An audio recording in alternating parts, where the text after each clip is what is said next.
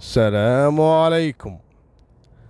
في سنة 2010 كانت في جريمة قتل مروعة جدا في طنجة المغرب. بنت اسمها فطومة. البنت هذه توها راجعة من المدرسة. تقريب الساعة واحدة ونص ثنتين أول ما وصلت البيت أطق الباب تبي أحد يفتح لها؟ ما حد راضي يفتح لها.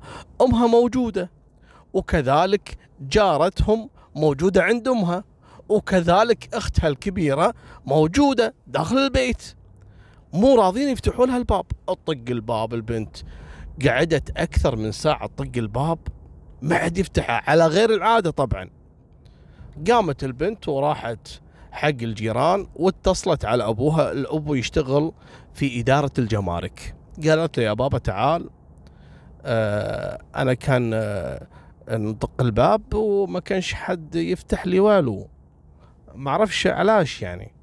المهم الأبو قال لها يبا آه، أنا دابا كنجي عندك. انتظريني شوي. قالت لا أوكي. الأبو فعلا ترك دوامه وراح البيت علشان يبي يشوف ليش ما قاعد يفتحون حق البنية هذه؟ يتصل على الأم ما ترد. يتصل على بنته الكبيرة الموجودة داخل البيت ما ترد. المهم لين وصل طق الباب طق الباب كسر الباب ودخل. حتى هو ما كان عنده حتى مفتاح الباب. معتمد إنه يفتحوا له دائما مالكم بالطويلة. لما دخل ولا هذه الكارثة. لقى زوجته وبنته وكذلك جارته مذبوحين ذبح. وما فيهم ولا واحدة على قيد الحياة. بنته طبعا شاهدت الموقف وبدت تصرخ لين أغمى عليها التم والجيران وانقلبت الدنيا والمصيبة الأكبر إنهم كانوا في أيام عزا.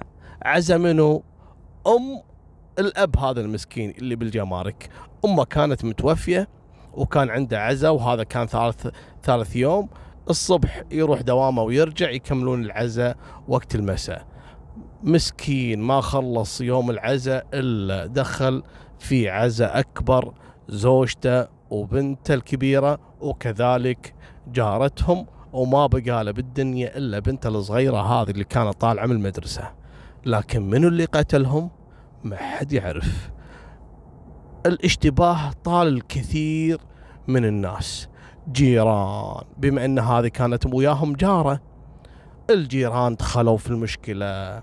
أقارب الرجل أقارب أم الرجل يعني قالوا بما إن أمه متوفية لا يكون لهم علاقة في مقتلهم.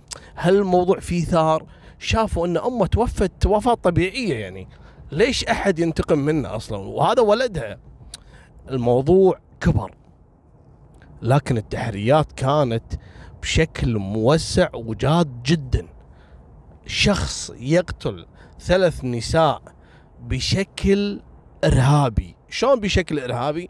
لأن كان النحر وأيامها في 2010 كان عندهم تخوف من موضوع إن الإرهابيين والذبح تعرفون اللي مرت علينا هذول؟ الله يكفينا شرهم ويقلعهم إن شاء الله وما يخلي لهم أثر. مالكم بالطويلة. التحريات بدأت وكذا لكن ما وصلوا إلى شيء.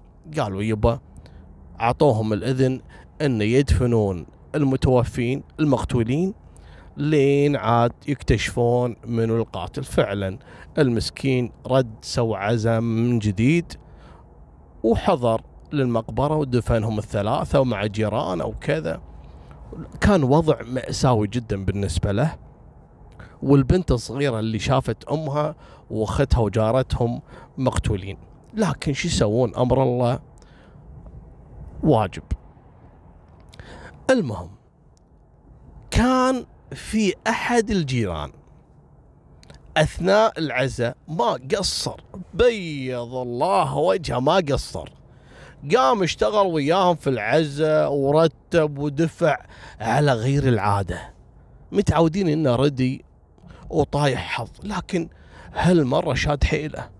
ما خلى شيء إلا دفعه من جيبه وما خلى شيء إلا صرفه. شال العزا شيل. قال لهم يبا أنتم جيراني وأنا أحبكم وأنا كذا. واللي قاعد اسويه هذا واجب. قالوا لا جزاك الله خير. لكن انتبهوا شغله إن هذا الجار كان في جرح قطعي في إيده. وكان لاف إيده بشكل كبير لين أصابعه. فكانوا يسألونه يعني وقت العزاء. وهو يشتغل ويتحرك ويشيل والناس الطالعة. كان صاحي ما في شيء. يعني إيش فيك أنت؟ ليش إيدك؟ إيش فيها؟ عسى ما شر. علاش؟ كتلف إيديك بالشاش و علاش؟ قال يبا أنا اشتغلت وكذا وصار فيني جارح من الكلام هذا. المهم والناس مشغولة بعزم ما هم حق شيء يعني. كان مجرد سؤال بالنسبة لهم. أول يوم العزاء ثاني يوم العزاء ثالث يوم العزاء. وخلص العزاء. وبدأت التحقيقات مرة ثانية. استدعوا الزوج. اللي هو شغال بالجمارك.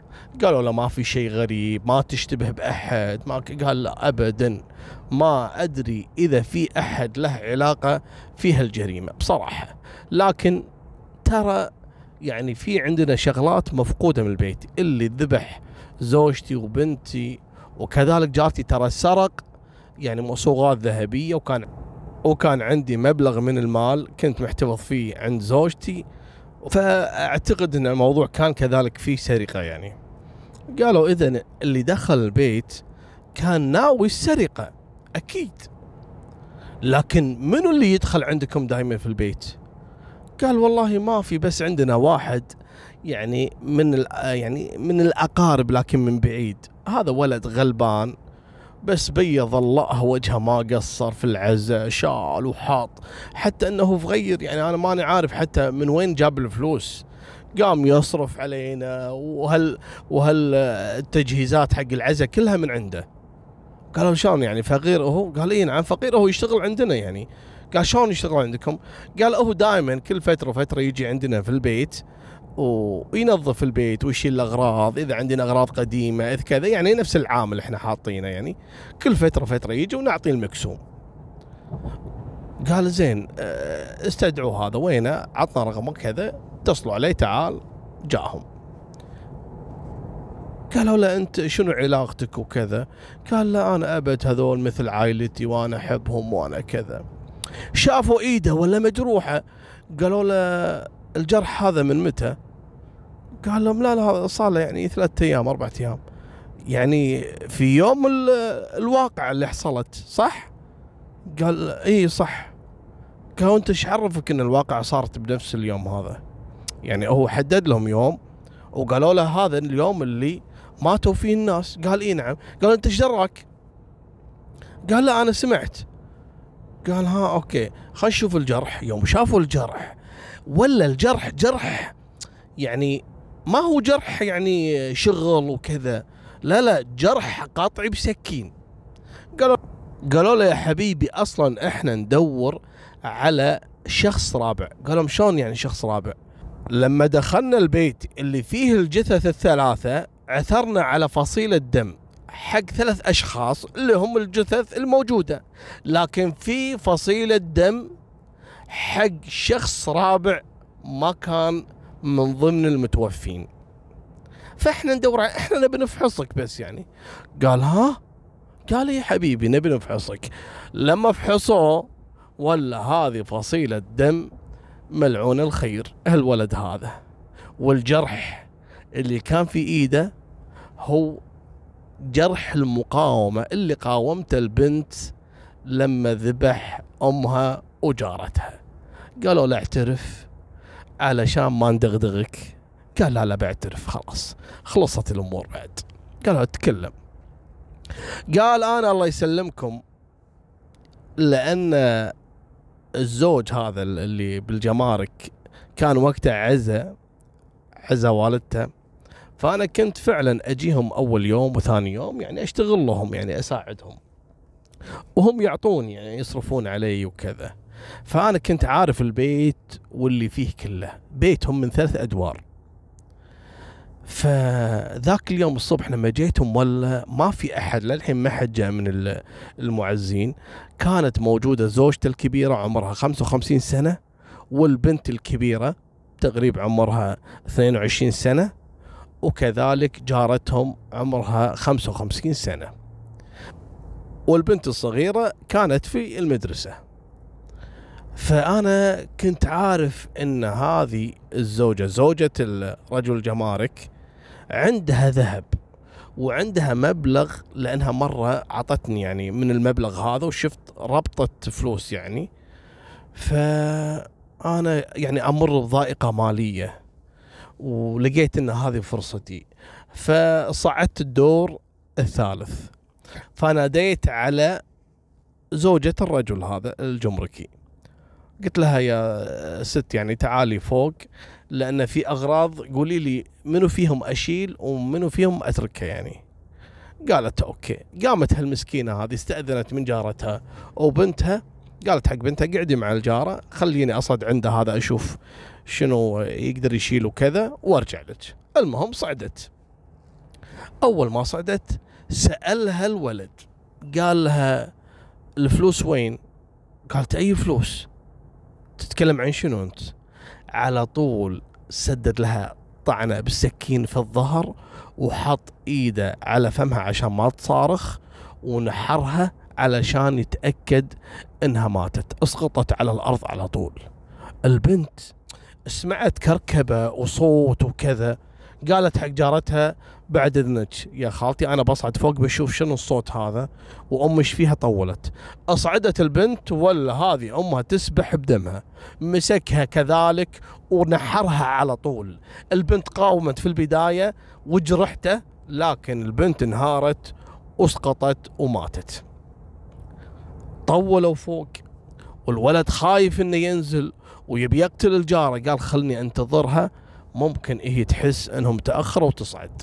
فعلا بعد نص ساعة الجارة حست إنهم طولوا. اصعدت وراهم فوق. ولا هذا اللي ناطرها في السكين. على طول طعنها في البطن أكثر من طعنة ونحرها علشان يتأكد كذلك إنها ماتت. قام أخذ كل المصوغات الذهبية اللي عندهم والفلوس وقدر يسرق اللي يقدر يسرقه وطلع وقفل الباب وراه. هني تكشفت الحقيقة وتم الحكم عليه في الإعدام وكانت هذه قصة شهيرة عندهم في طنجة يسمونها سفاح طنجة القاتل الثلاثي هذه نهاية سالفتنا. والله يكفينا الشر الناس اللي تأمن فيهم. وفمان الله مع السلامة.